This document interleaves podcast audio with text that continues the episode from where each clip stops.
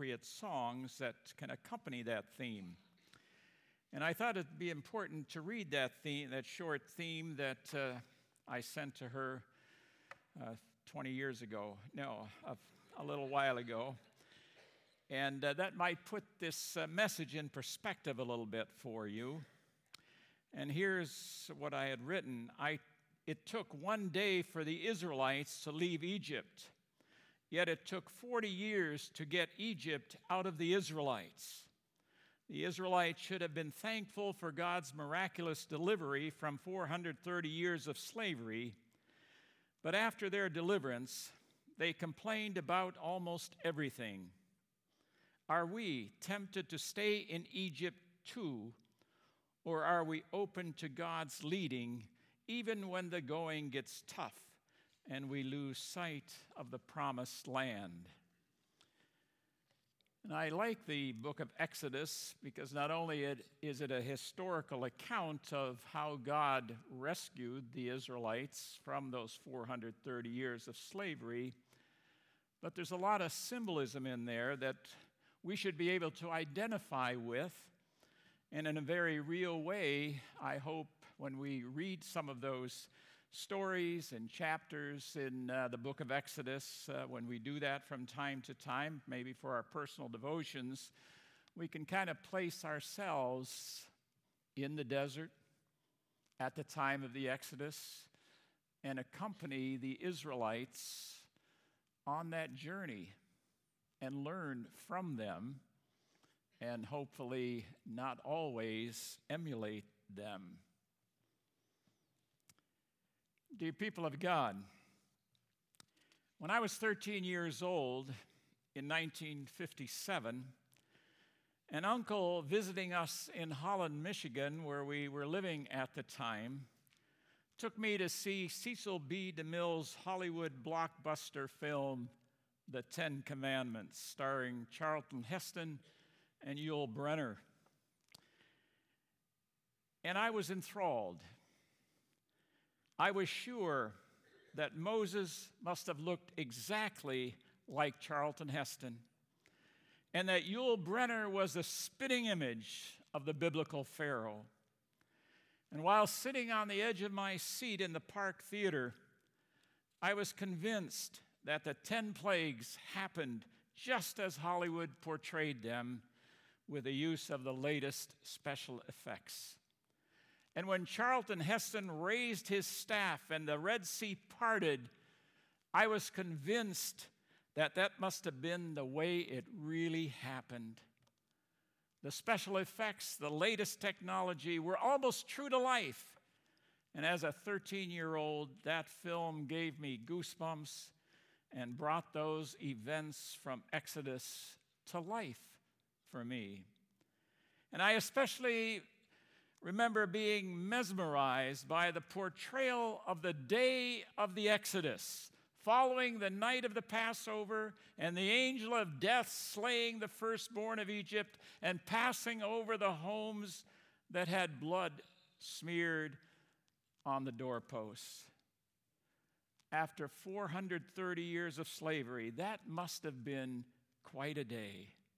Thousands of Israelites on the brink of a new adventure. A commentator wrote of that day this way What a glorious night it was when God rescued his children from the clutches of an evil dictator. While they ate, God went to war on their behalf. In the morning, Pharaoh was resolved to set them free. Pharaoh's women were content to give them gold, silver, and all manner of jewelry. For 400 years, Israel lived in bondage. In one magnificent night, they were free. They didn't know what lay ahead, but anything was better than the life of a slave, or so you'd think. They were free. God was going to lead them to a land flowing with milk and honey. They would be able to govern themselves, recover their faith in the one and only God, Jehovah, and all they had to do was believe in God's promises, obey Him, have faith in him through the thick and thin of the journey. That commentator goes on and says Israel had suffered horribly under the oppressive leadership of Egypt. All manner of personal liberties had been taken away. They were not free to live, work, relo- relocate, or worship as they thought best. Every day, the cries of Hebrew men could be heard following the, crick, the crack of Egyptian whips. The cries of Hebrew women filled the night as one mother after another mourned over the fact that their male babies had been discovered, snatched, and drowned in the Nile River. But that was past now. That was past.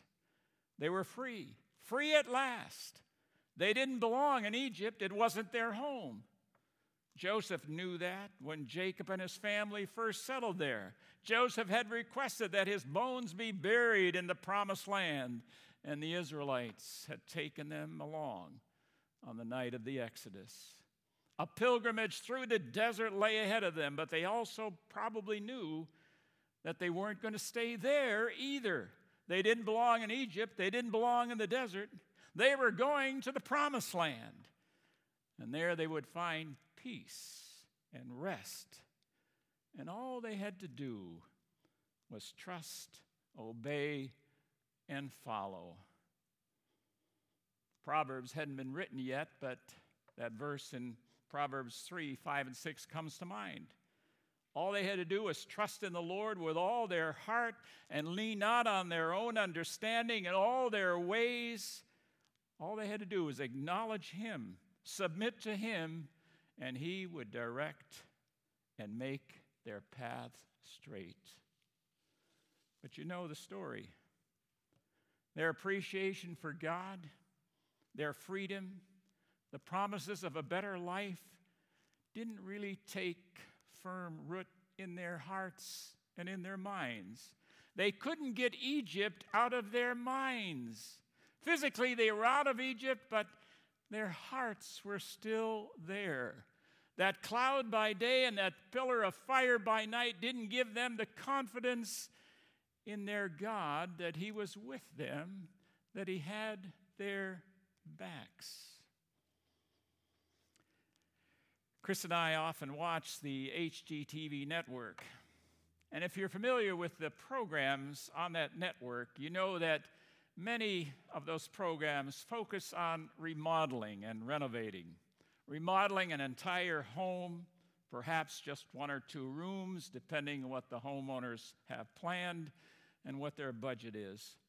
And the highlight of each of those shows is the before and after reveals. The remodeling and the renovation is finished. The homeowners have not been present during the remodel process, and they enter their home after the months that it took to do the remodel, and they're often overwhelmed as the front door opens. Overwhelmed at the changes that have been made. And as they're led from room to room, we're shown the before picture on television of that room before the transformation. And then we're shown the after picture of the completed renovation on the television screen. And the homeowners are often speechless. They can't believe those renovations were possible. And their response is often, Is this really my house? They can't even sometimes picture how it used to be before the remodel. And often they can't find the words to express their excitement and their wonder and their gratitude to the renovators for the work that they accomplished. And you'd think that after 430 years of slavery and a night to remember before the day of the Exodus, you would have thought that the Israelites would have remembered the before and would be eager to follow God's leading after. But they didn't. They didn't. The before began to look better and better almost immediately, and at times they even longed for it. And the after and the promises it held quickly faded. As the Bible tells us in Exodus 14, as Pharaoh approached, the Israelites looked up, and there were the Egyptians marching after them. And the Israelites probably saw the latest weapons of war that Pharaoh had at his army, had at his disposal, and his army with him. And he had only one thing in mind recapture the Israelites, or if that didn't work, to destroy them. And the Bible says they were terrified. They were terrified and they cried out to the Lord. Was it because there were no graves in Egypt that you brought us to the desert to die? What have you done to us by bringing us out of Egypt? Didn't we say to you in Egypt, Leave us alone? Let us serve the Egyptians? It would have been better for us to serve the Egyptians than to die in the desert. The before, the before was looking better and better already, and they hadn't even gone very far yet. And then the after is revealed. Moses, instructed by God, raised his staff, the sea parts, Israelites cross on dry ground. Pharaoh follows. You know the story. The wheels get stuck. They all drowned. End of pursuit. The Israelites wipe their brows. They're ready to go on. A song of thanksgiving is sung by Moses and Miriam. I will sing to the Lord, for he is highly exalted. The horse and its rider he has hurled into the sea. The Lord is my strength and my song. He has become my salvation. Wonderful time. Wonderful time for the Israelites. And you'd think they'd get back on track, resume their journey, their fears have been erased, all is good. They're back on track. Not so quick. Not so quick. Three days later, the next crisis, Exodus 15. Then Moses led Israel from the Red Sea. They went into the desert of Shur. For three days they traveled in the desert without finding water. When they came to Marah, they could not drink the water because it was bitter. That's why the place is called Marah. So the people grumbled against Moses, saying, What are we to drink? Then Moses cried out to the Lord, and the Lord showed him a piece of wood. He threw it into the water, and the water became sweet. There the Lord made a decree and a law for them, and there he tested them. He said, if you listen carefully to the voice of the Lord your God and do what is right in his eyes, if you pay attention to his commands and keep all his decrees, I will bring I will not bring on you any of the diseases I brought on the Egyptians, for I am the Lord who heals you. Then they came to Elim, where there were 12 springs and 70 palm trees, and they camped there near the water. They had failed the test, but God is faithful. God is long suffering. Next crisis. You'd think they'd learned their lesson, but they haven't. Next crisis, chapter 16. The whole Israelite community set out from Elim and came to the desert of Shin, which is between Elim and Sinai, on the 15th day of the second month after they had come out of Egypt. In the desert, the whole community grumbled against Moses and Aaron. The Israelites said to them, if only we had died by the Lord's hand in Egypt. There we sat around pots of meat and ate all the food we wanted. But you brought us into this desert to starve this entire assembly to death. Another before picture. A before picture would look which looked so good, even though it probably wasn't. But their memory of slavery is getting more and more faint. Then the after. God provides, provides manna, provides quail. And this goes on and on. You know that history. The memories of life before the Exodus, each time a crisis confronts them, begins to look better and better. Then they cry to Moses and Aaron and to the Lord, and provision is made because God is faithful.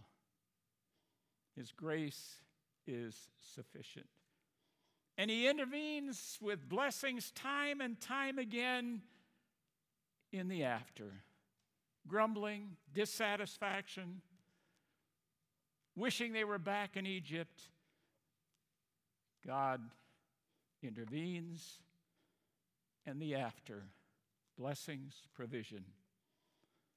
But there's more to the story of the Exodus, Exodus than simply a journey across the desert by some short memory people who complain all the time and God patiently filling their requests with his love.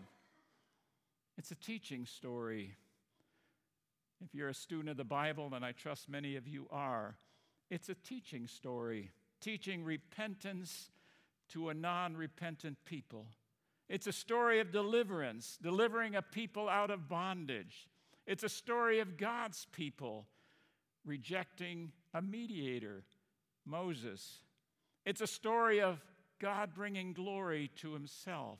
It's a story of God's anger and judgment with a whole generation never seeing the promised land. It's a story of faith, a journey of faith that we're all involved in in this journey we call life. Faith, being sure of what we hope for and certain of what we do not see. A journey of faith beginning with a crisis in the lives of God's people, slavery in Egypt. A journey from a crisis faith to a continuous faith. God walking with his people. It's a journey of exercising their faith, which the Israelites failed at time and time again.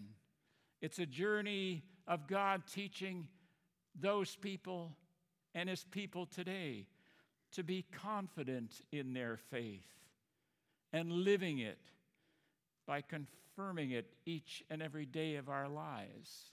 It's a story of Jesus, our mediator and our deliverer, our deliverer from the slavery of sin, our journey through life, and God's gracious leading through every day of that journey. It's a story we can learn from. It's a story we can have faith in. It's about a mediator we can have faith in, Jesus. It's a story of the before and the glorious after. Someone has said, as I read in the theme, that it took only a day to get the Israelites out of Egypt, but 40 years to get Egypt out of the Israelites. So, what are the lessons for us? Besides putting ourselves in that journey, not physically, but that journey of faith, that journey of testing, walking with the Israelites through the desert. What are the lessons for us? What stuck on the minds of the Israelites that made them want to go back to Egypt and be before people instead of trusting God and becoming after people? Being before as a slave and being after people when God continually reveals himself and his grace over and over again six things very quickly that kept them, the Israelites, and maybe infiltrates our lives from time to time as well. Six things that kept them from becoming after people and made them look back at the before. The first thing Israel had forgotten God's gracious rescue. Israel had forgotten God's gracious rescue. Israel and us as well are saved and rescued from the slavery of sin due to God's grace and unmerited favor. Romans 5 said, You see, at just the right time when we were still powerless, Christ died for the ungodly. God demonstrated his own love for us in this while we were still sinners. That's the before. And then the after Christ died for us. While we were still sinners, the before, then the after, Christ died for us. God had gone to bat for them. They seem to have forgotten that in the desert. Don't forget God's gracious rescue. By grace you have been saved. That's number one. Secondly, what was be- inhibiting them from becoming after people is that they had selective memory disorder, SMD. Sinners have an ever present tendency, wrote a commentator, to loathe the will of God and return to that from which they have been saved. We kind of, in the olden days, called that backsliding, as we used to say. Backsliding into the sins that we vowed to leave and were forgiven for. In Proverbs 26, this is quite an illustration, says, As a dog returns to its vomit, so a fool repeats his folly. That's the before. However, God has an after. First Peter tells us, therefore, prepare your minds for action. Be self controlled. Set your hope fully on the grace to be given you when Jesus Christ is revealed. Do not conform to the evil desires you had when you lived in ignorance, but just as he who called you is holy, so be holy in all you do, for it is written, Be holy, because I am holy. In Colossians 1, for he has rescued us from the dominion of darkness and brought us into the kingdom of the Son he loves, in whom we have redemption, the forgiveness of sins. That's the after. Israel suffered from selective memory disorder, worried about their own conditions, not recognizing the graciousness by which God had rescued them always wanting to go back. Thirdly, when God rescued his people from Egypt, he had a redemptive purpose in mind. When he saved them, he expected them to live a sanctified life. And he brings them to Mount Sinai, as you know, gives them the Ten Commandments. This is how you are to live in fellowship with me and with one another a life of faith, a life of holiness, a life of gratitude. You don't see that very often in the lives of the Israelites as they're journeying across the desert. Israel had been saved, and God expected a gratitude attitude. Their grumbling and their complaining about fleshly things was not what God expected from his people. That was the before. But then there's the after, where God said, You are now my special people. You are my holy people because I am holy, and I expect you to live a holy life. Psalm 136 says, Give thanks to the Lord, for he is good. His love endures forever. Rejoice always, says Thessalonians. Always pray continually. Give thanks in all circumstances, for this is God's will for you in Christ Jesus. Any lessons there for us? And then, fourth, the Israelites wanted to be before people because they had forgotten that that journey of sanctification, becoming more and more holy, being tested by God to see what we're made of is often through a desert. You can call it an illness, you can call it temptation, you can call it a weakening of your faith at times, you can call it doubt. But that journey of becoming more and more holy God doesn't come to you and me and say, You're holy. Now, this is the way you ought to live because you're an after person. We all know that Satan is there too, always knocking on the door of our hearts. And it's often our journey is through a desert. The Israelites probably thought that after their release from Egypt, it would be a cakewalk through the desert without any difficulties, without any challenges, no more enemies, no more dangers, no more problems. But as I said, we all know that life is not that way. All God promises is that He will be with us each step of the way. The Bible says God is making all things new but in His way and in His time. And we need to remember that when our prayers aren't always answered right away in our way. God has an agenda for His people, but He also has His own agenda. And they might not always be on the same page. Ephesians says, You were taught with regard to your former way of life to put off your old self, which is being corrupted by its deceitful desires that's the before. But then the after. To be made new in the attitude of your minds and put on the new self, created to be like God in true righteousness and holiness. That's the after. And then, fifthly, the Israelites failed to trust God in the desert. And when they and us and us fail to trust God, what happens? We often take matters into our own hands. And when we do that, we start to think we can do better than God. And we abandon God. How did that happen in the desert? The Israelites said, God isn't here. God doesn't have our backs. Let's form our own God. Let's make a golden calf. That's who we're going to worship. They thought they could do better. I believe America is heading that way as well. How often don't we hear our leaders say, We can do better? We can do better. And not always with faith in God in mind, and often forgetting the slogan, In God we trust. Not what my hands have done can save my guilty soul. Not what my toiling flesh has borne can make my spirit whole.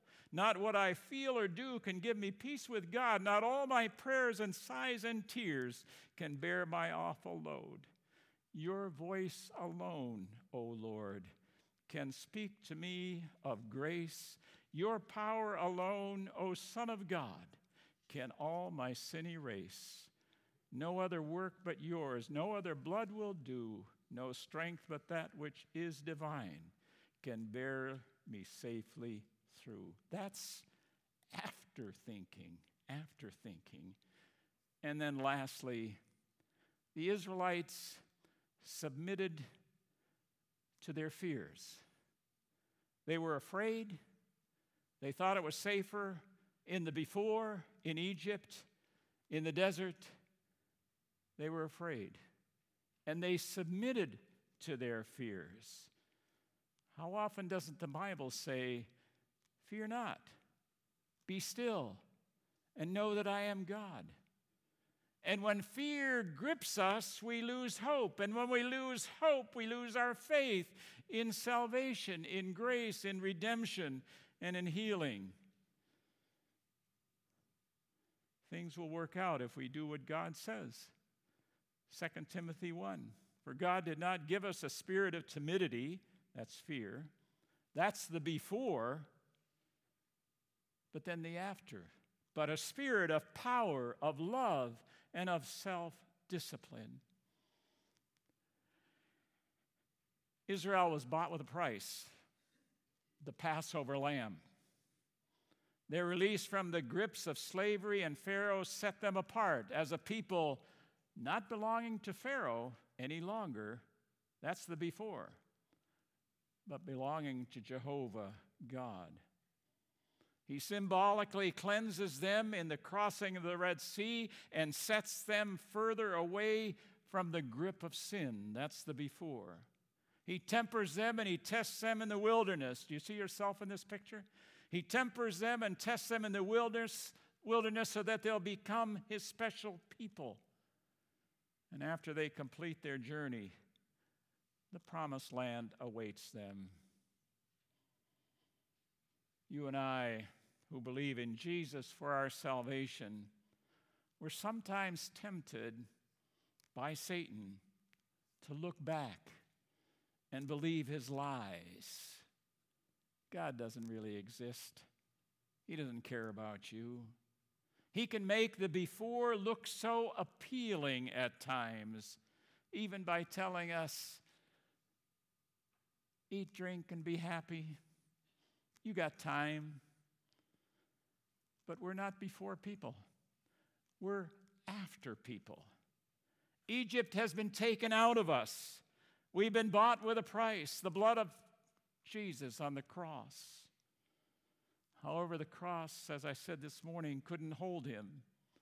Three days later, he rose again for our justification and now assures us of eternal life. First John says, God has given us eternal life, and this life is in his Son. He who has the Son has life. He who does not have the Son of God does not have life. This is the confidence we have in approaching God that if we ask anything according to his will, he hears us. And if we know that he hears us, whatever we ask, we know that we have what we asked of him. In Romans 8, for you did not receive a spirit that makes you a slave to fear again, but you received the spirit of sonship, and by him we cry, Abba, Father. The Spirit Himself testifies with our spirit that we are God's children. Now, if we are children, then we are heirs, heirs of God and co heirs with Christ. If indeed we share in His sufferings, in order that we may also share in His glory the, the before is gone. We are after people. We didn't belong in slavery. We didn't belong in the desert. We are on our way to the promised land. We're after people. And the challenge is to act like after people. Let's pray. Father in heaven, we covered a lot of ground in bringing to mind the journey of your early people, the Israelites, redeemed from the slavery in Egypt, pushed and encouraged to cross the desert in faith. But we know that they often failed and the past began to look better and better all the time because they lost faith in you and confidence in your promises. And we pray, Lord, that at times too we have before thoughts, wondering if you're real perhaps wondering if you can really be the God that can save us and bring us to the promised land. Wondering, Lord, when we see what's going around in your world, whether you're really in control. And maybe we don't always want to retreat to the past, but sometimes we become complacent and doubtful and wondering and losing, if we'll admit it, that sure confidence that faith in you can implant in us. And during times like that, Lord, remind us that we're after people. We're your special children, adopted through grace into your family and that you have our backs as we journey through this world and this life. And at times, Lord, when we wonder whether you're really there, maybe you're just testing us to see if we'll return to your word, if we'll be faithful to you, if we'll have confidence in your promises. Remind us, Lord, time and time again, that we're not before people, we're after people. All because of Jesus. In his name we pray. Amen.